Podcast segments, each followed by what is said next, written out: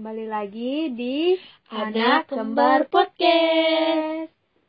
Eh, eh, ingat nggak pas SD kelas 4 sampai kelas 6 gitulah. Pokoknya kita tuh rajin banget ikut kegiatan pramuka. Pasti ingat banget dong. Kita tuh kan selalu ikut aja apa aja kegiatan yang dibuat. Pokoknya kita tuh rajin banget ikut kegiatan per minggu. Kalau nggak salah itu setiap hari Sabtu. Iya, Hari Sabtu. Ya kan? iya. Hmm. Nah, habis itu kita tuh jarang banget dibolehkan ikut kegiatan pramuka pas SD, ya kan? Iya. Karena kita tuh dibilang masih kecil. Jadi kalau kemah-kemah gitu sebenarnya agak dilarang. Cuman karena anaknya agak ngotot, jadi mohon-mohon tuh sama ibu sama bapak biar dibolehin. Ya, habis itu kita tuh pernah eh, SD kemah kalau nggak salah cuma sekali ya. Kelas 6. Ingat Hmm. nggak? Nah, jadi nih, hmm, aku mau tanya ya, apa yang membuat kamu suka banget sama pramuka? Eh, yang pertama pramuka tuh seru abis. Pokoknya apa aja yang dia tuh dapat banget. Susah senangnya, gimana kekompakan regu. Eh, pokoknya seru banget lah. Kalau kamu? Hmm, kalau aku sih ya, secara pribadi, sebenarnya tuh kayak nggak tahu alasannya apa gitu. Kayak tiba-tiba tuh kayak nyambung gitu kalau ikut ekstrakurikuler pramuka. Kayak sikap korsahnya tuh paling berasa lah menurut menurut aku. Habis solidaritasnya tinggi. Habis itu kayak kita tuh bisa ngenal sama orang yang belum tentu kita tuh bisa kenal di sekolah kita. Ngerti nggak? Iya, iya. kayak dari sekolah-sekolah luar belum tentu kegiatan-kegiatan lain tuh bisa kayak gitu gitu nah pokoknya pengalamannya tuh banyak banget banyak banget nah habis itu eh lanjut nih pas SMP masih ingat nggak Apa tuh? kita SMP pramukanya gimana Pastinya kita tuh aktif banget. nggak ngerti lagi aktifnya tuh sampai betul-betul dilarang tetap gas saja. Jadi tuh waktu SD tuh kan emang agak dilarang sama ibu ya kan? Kayak dilarang banget gitu kayak dibatasi lah untuk nggak ikut kemah apa segala gitu. Nah pas SMP ibu tuh sudah janji kalau nanti pas SMP Ibu nggak bakalan larang-larang lagi kalau mau kema atau apalah kegiatan pramuka. Mm-mm. itu tuh ibu sudah janji nah habis itu tuh pas SMP itu banyak banget pengalamannya karena kan itu kayak mulai aktif dari kelas 1 SMP Iya. ya kan SMP. kelas 1 SMP itu sudah aktif banget sampai kita tuh pernah ikut ekstrakurikuler PMR karena di sekolah tuh kayak eh, mengharuskan untuk satu kan? Iya. satu ekstrakurikuler. Jadi itu kayak sudah PMR-nya lepas. Padahal itu sudah bayar baju sudah sering ikut kegiatannya. Tetap milih kayak pramuka tuh kayak ya sudah pramuka kayaknya lebih nyambung gitu kan? Iya. nah habis ini pernah ngikutin event nasional ya pas SMP Ya kelas 9. Nah, kalau aku pernah ikut Jambore Nasional tahun 2016. Itu tuh eh, kemahnya seluruh Indonesia, seluruh Indonesia. Nah, yang diadakan di Cibubur, Jakarta. Nah, jadi waktu itu tuh kayak seleksi gitu. Iya. Nah, kita tuh kayak seleksi di Kuarcap, di Kuarcap. Nah, tapi itu yang diterima tuh cuma satu. Iya, jadi pas seleksi itu yang diterima itu cuma Nova. Jadi aku di situ gugur. Mm-mm. Jadi yang berangkat itu cuma Nova. ya jadi itu kayak eh, Nopi itu nggak ikut, yang ikut tuh aku. Pokoknya tahun 2016 tuh kayak event terseru, ngerti nggak sih? Event Jamnas. Tapi tuh gini, kan waktu itu kayak banyak event gitu. Nah, ada tiga event sebenarnya.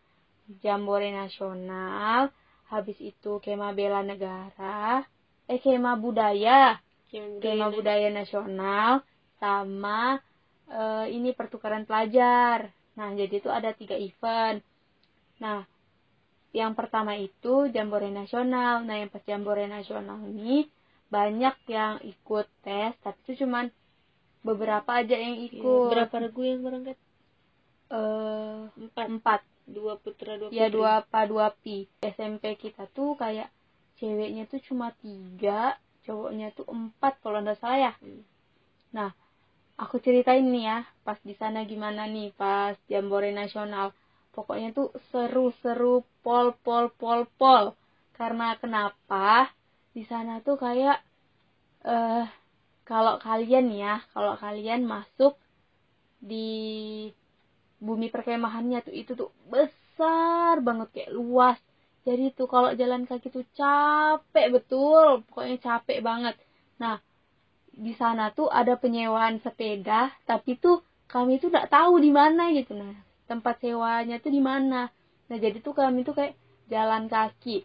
Pertama datang pertama datang tuh kami tuh kayak langsung dikasih kayak ada posko gitu kan jadi tuh kayak kita tuh kayak ditaruh terpal ditaruh terpal terus tuh kita tuh tidur di situ karena itu tuh kayak baru hari pertama hari pertama dan itu tuh belum kita buat kita belum buat tenda. Nah, habis tidur di sana, besok paginya baru angkat barang-barang pergi ke itu bumi perkemahannya. Nah, jadi di sini ini banyak banget orang. Jadi kalau di setiap kita jalan gitu kan, e, nyanyi selamat pagi kakak, pokoknya nyanyi-nyanyi.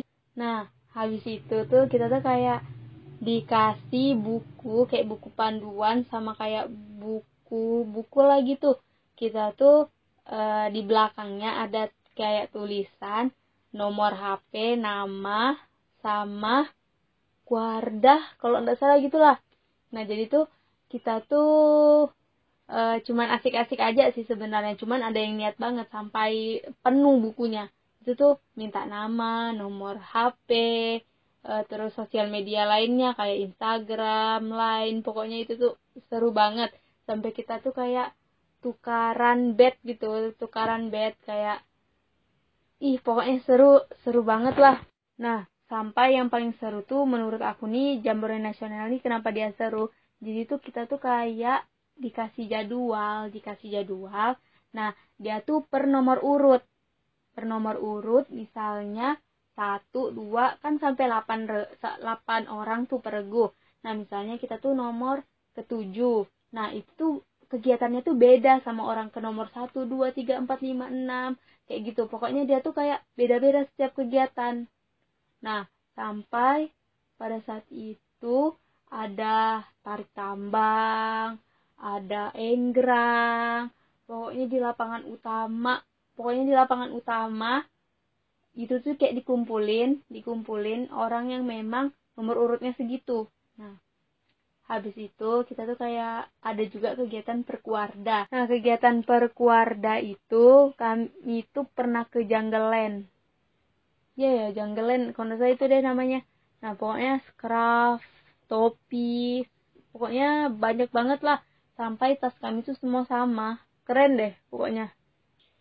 Terus kalau aku kan Nova 2016 berangkat tuh Jambore Nasional ke Jakarta kalau aku pas 2016 itu e, berangkat kema budaya nasional.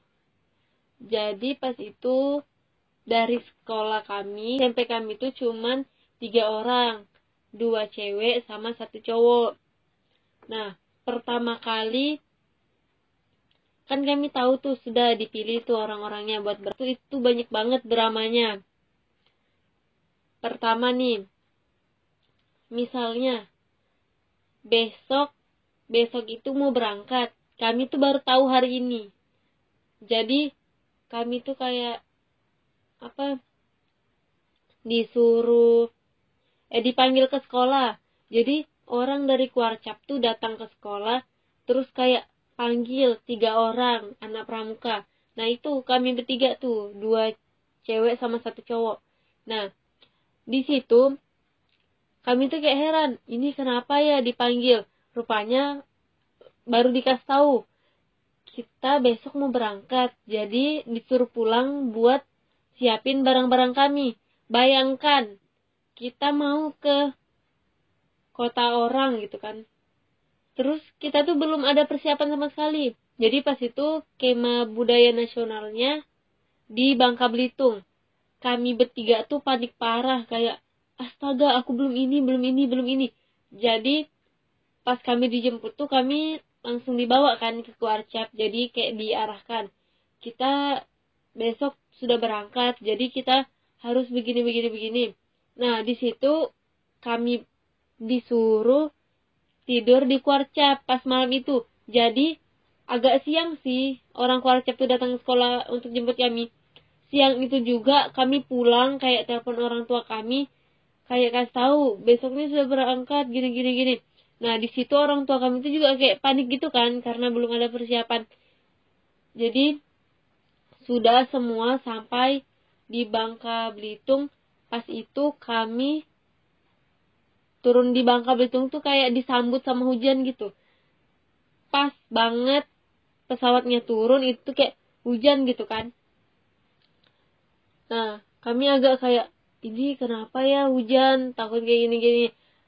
Sekalinya pas sudah kami lihat itu Bangka itu keren banget. Kayak ini kah yang tempat syutingnya Laskar Pelangi? Tapi kami tuh ngomong sumpah itu eh keren banget lah. Pantainya tuh pokoknya ada batu-batu besar kayak putih-putih gitu. Nah jadwal kegiatan kami tuh sebetulnya hampir sama aja sih kayak jambore nasional cuman kayaknya jambore nasional ini lebih teratur, lebih tertata gitu kan. Jadi kami kayak ya nomor segini kayak dibagikan nomor urut kayak yang sudah Nova ceritain tadi lah. Nah kami tuh sama kayak gitu. Kan di Bangka Belitung tuh nggak terlalu luas kayak mungkin tadi Nova nggak cerita ya Jambore nasional tuh kan dia tempat laki-laki sama perempuan itu kan jauh banget gitu kan. Kalau kami tuh nggak terlalu jauh nggak terlalu dekat juga kayak sedang-sedang aja gitu. Kami juga punya kayak apa namanya kayak pasar malam gitu kan. Jadi kalau malam tuh kadang kami ke situ. Cuman kan dia ini kayak daerah pantai gitu kan. Memang kalau malam tuh dingin sejuk tapi kalau sudah siang panas banget. Sampai pas di sana tuh rata-rata tuh kami tuh gosong kayak terbakar gitu nah mukanya. Nah sebetulnya pas kami berangkat ke Bangka Belitung tuh ada ada kema tuh sebetulnya di SMP jadi kan Nova sama teman-teman yang lain kan nggak ikut berangkat. Jadi dorang eh jadi mereka kema tuh di SMP kema apa namanya? Kema terap.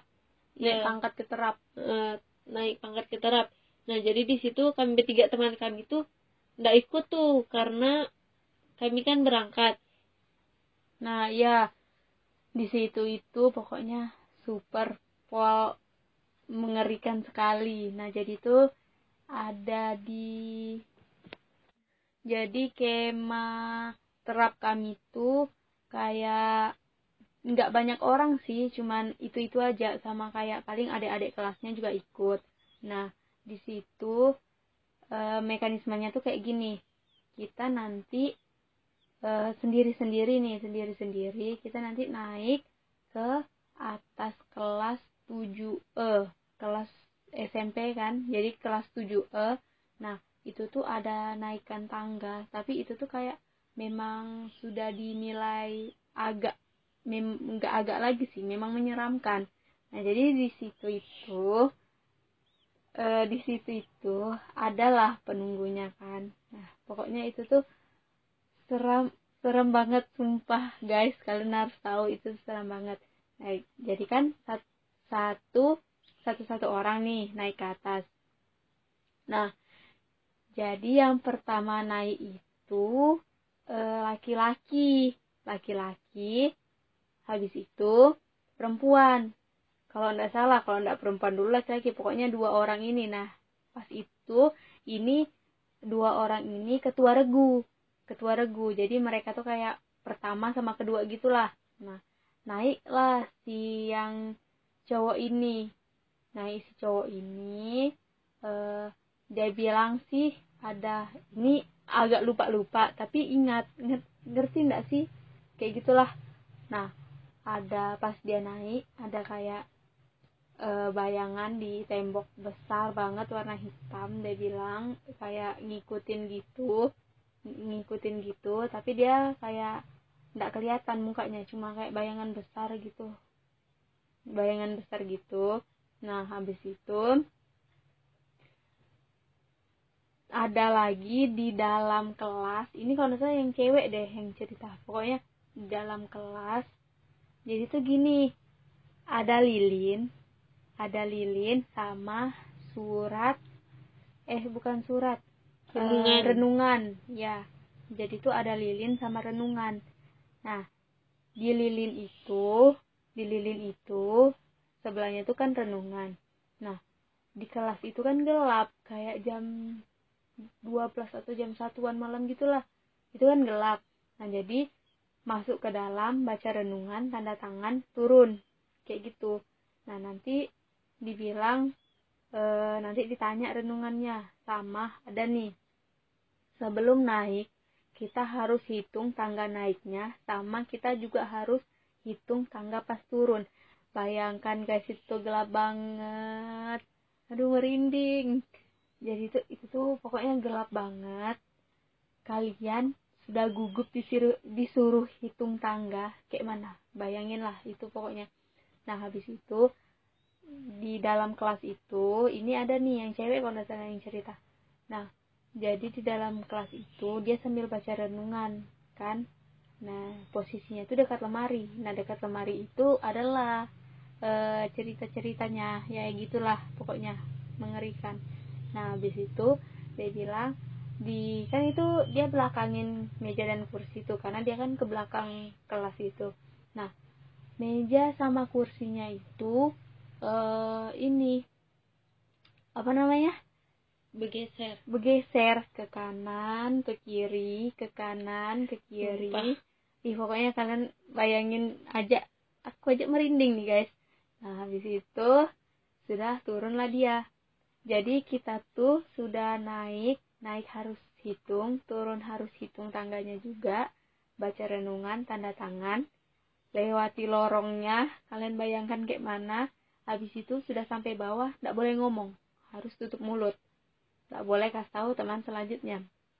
Nah jadi ada waktu itu teman kami teman kami cewek setelah itu ya nggak tahu dia nomor urut berapa gitu jadi panggil habis itu dia naiklah dia ke tangga. Naik dia ke tangga. Habis itu merinding. Naik dia ke tangga. Habis dia naik ke tangga itu di nggak tahu.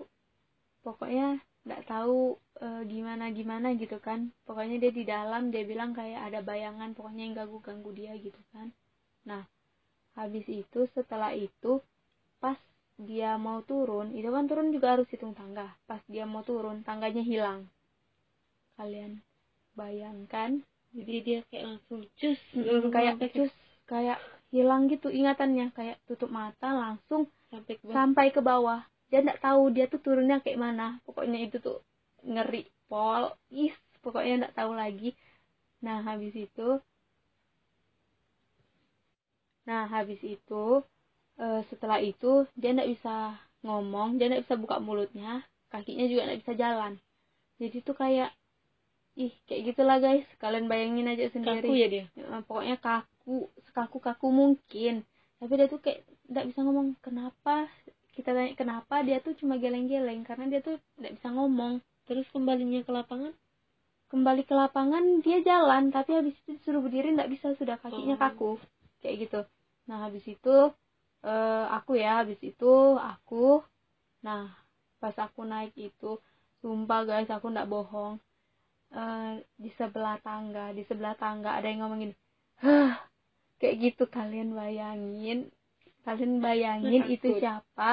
Di situ ada orang sama sekali karena kami tahu panitianya kayak mana mekanismenya kayak mana karena kami waktu itu kelas 9 Eh, sudah nggak polos lagi. Sudah nggak polos lagi. Pokoknya itu deh hah kayak gitu. Pas aku naik tangga nggak pertama aku naik tangga kan guys. Itu nggak ada suara apa-apa. Bodohnya aku turun lagi karena lupa hitung jumlah tangganya. Gitu. Bayangkan aku merasa orang paling bodoh di situ guys. Naik sudah naik turun lagi karena lupa hitung tangga. Habis itu pas mau naik lagi ada suara kayak gitu. Kalian bayangkan kayak mana aku ndak lanjut naik ke atas langsung lari ke lapangan bilang ada orang di situ. Betulan ndak ngerti lagi. Aduh pokoknya di situ kemah jerit malam terparah pol parah banget guys. Sumpah itu padahal SMP cuman itu tuh ngeri banget.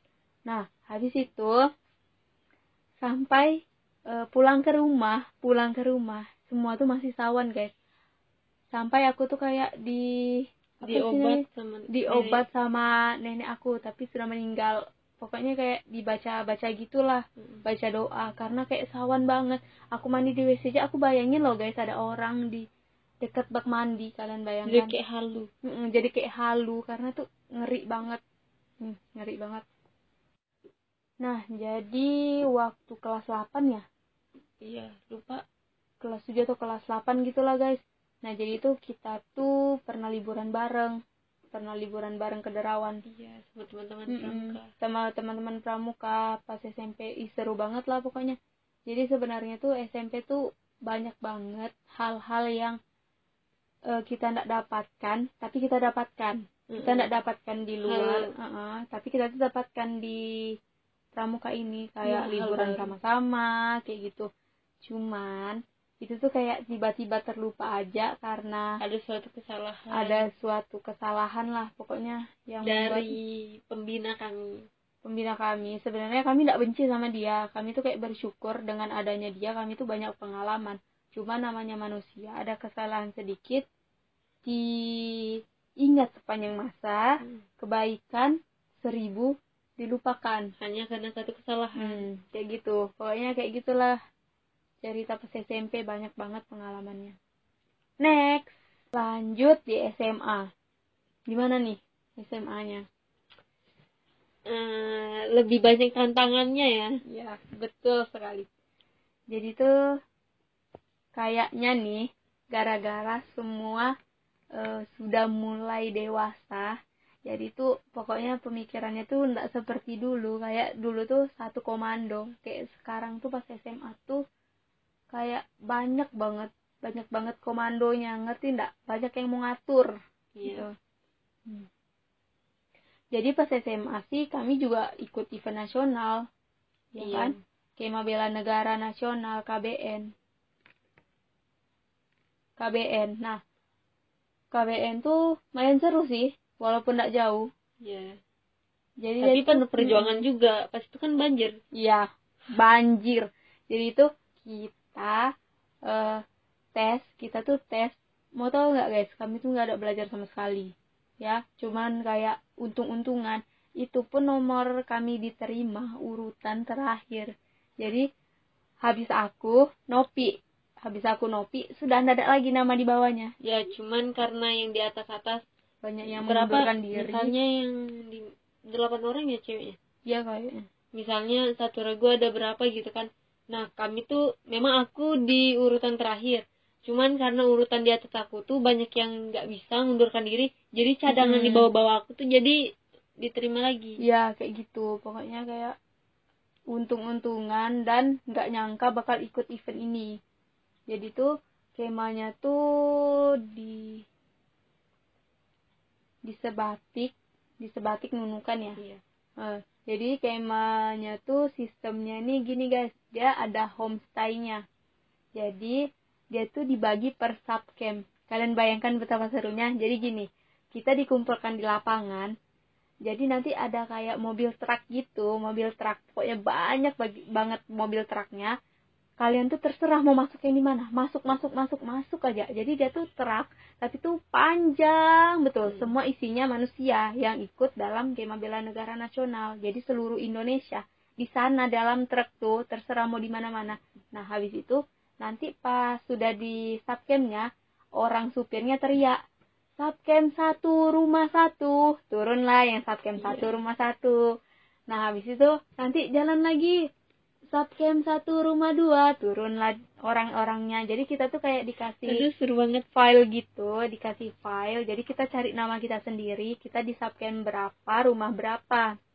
Nah kalau aku tuh kemarin subcampnya subcamp 1 homestay 14 jadi guys rumah aku tuh paling terakhir. Pokoknya paling terakhir. Paling terakhir. Jadi tuh gini eh misalnya subcamp sampai subcamp berapa ya Lupa. ya lupa lah pokoknya subcamp satu tuh subcamp yang paling di ujung Iya.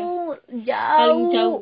paling jauh sama bumi perkemahan tuh paling jauh banget kami tuh sampainya malam kalau Tengah malam. kalau kamu Kan kita satu subcamp Ya. beda rumah. oh iya kami satu subcamp satu rumahnya beda cuma ndak seberapa jauh sama Nopi rumahku tapi kalau rumah sama teman-teman kami yang lain wow Dan untuk kayak cerita, ih seru. Kayak pergi belanja, pergi Iya.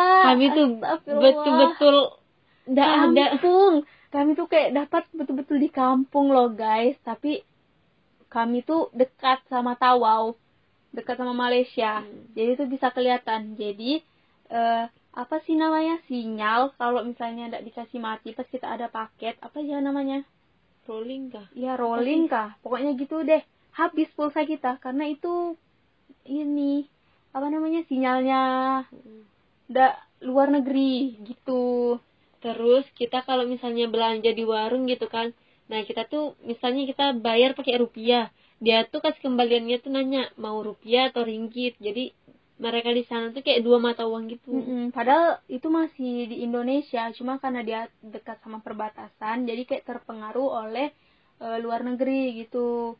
Nah, pokoknya di sana kalian tuh bakal tinggal sama daerah-daerah lain dalam satu rumah. Kalau nggak salah aku ada 11 atau 8 orang ya lupa.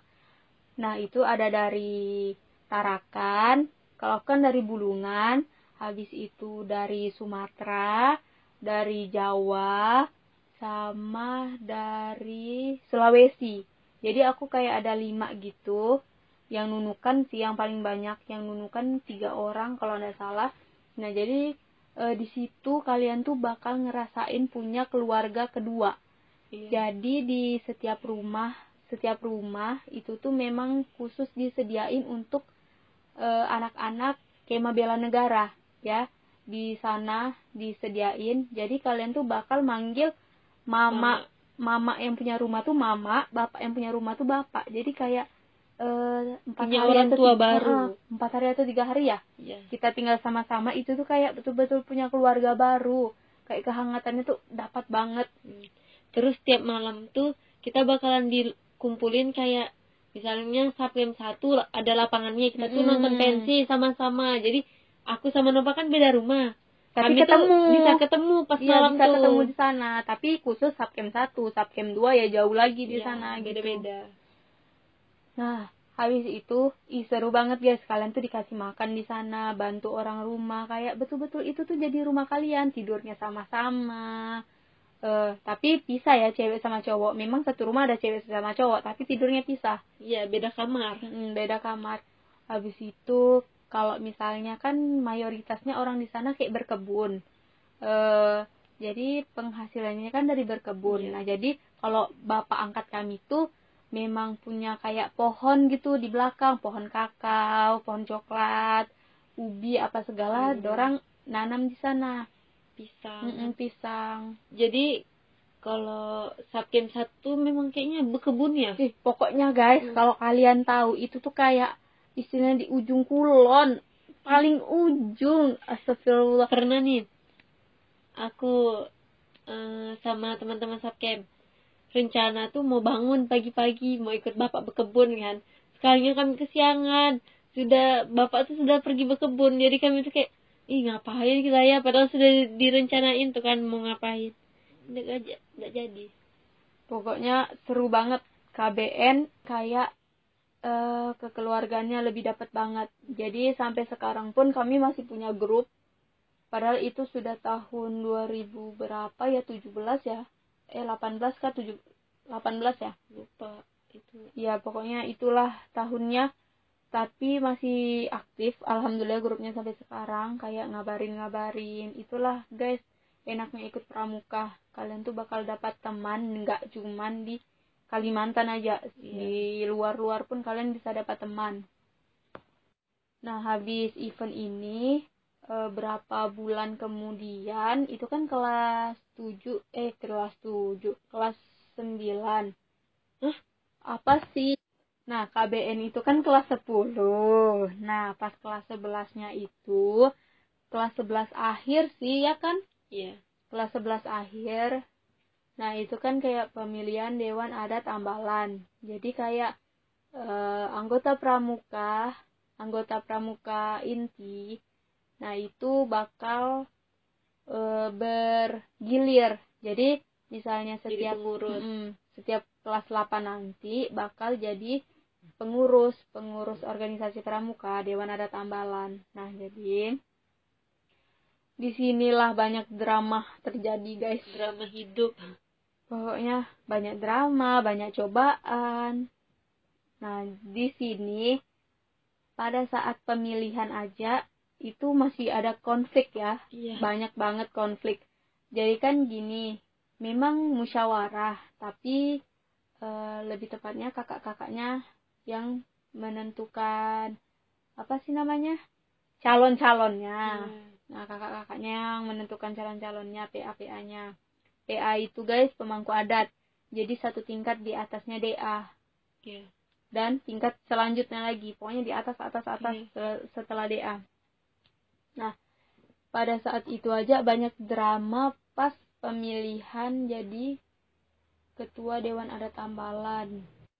Nah, habis itu setelah banyak drama, akhirnya dipilihlah aku sebagai ketua Dewan Adat Tambalan dan Nopi sebagai bendahara Dewan Adat Tambalan.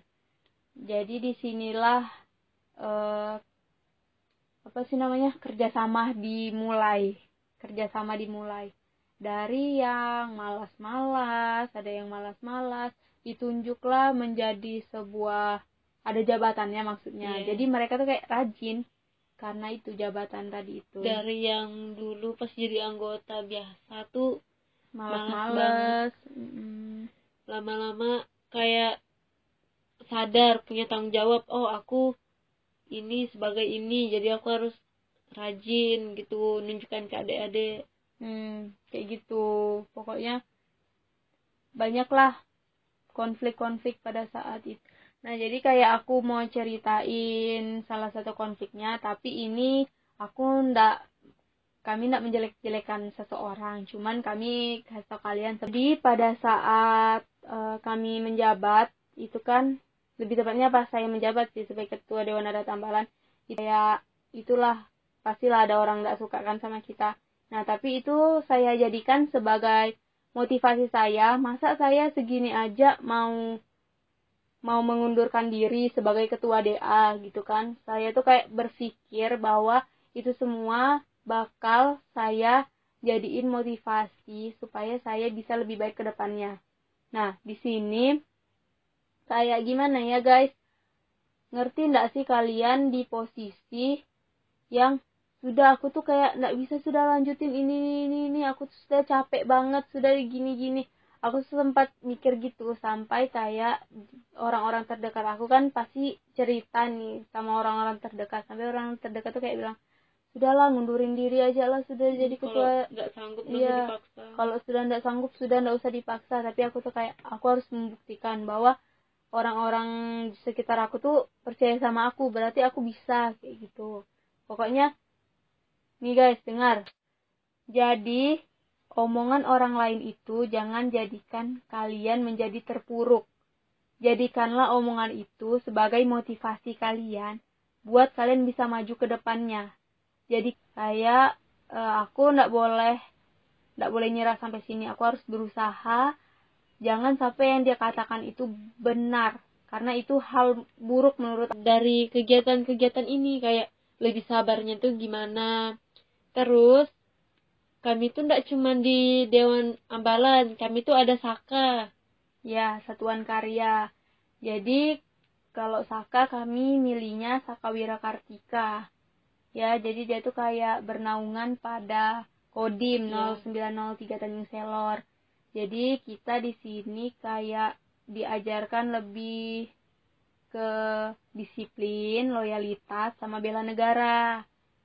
Di situlah diajarkan banyak dari manjat tebing, kompas, kayak kita tuh bakal lebih ngerti, lebih mendalami arti kepramukaan, tapi dalam uh, ini kan beda-beda satuan karyanya. Hmm. Jadi kami tuh kayak ke Wirakartikanya gitu, kayak ke Kodim. Jadi kadang juga ikut sosialisasi-sosialisasinya Kodim. Yeah. Terus di kalau satuan karya tuh gak cuman SMA kami aja hmm. banyak dari sekolah-sekolah lain jadi kita ketemu lagi jadi nggak cuma di event aja bisa ketemu di satuan karya ini juga bisa ketemu iya. sama teman-teman yang lain sampai uh, untuk kemah persekolah gitu pasti ngundang SMA lain untuk ikut dalam perkemahan kita ya, kayak sebagai peninjau peninjau kayak gitu guys atau minta bantuan keamanan juga sama sekolah-sekolah lain mm -hmm. pokoknya pramuka tuh seru banget pokoknya is the best complete jadi, aku Nova. Aku Nopi. Sampai jumpa di episode kita selanjutnya. Bye-bye.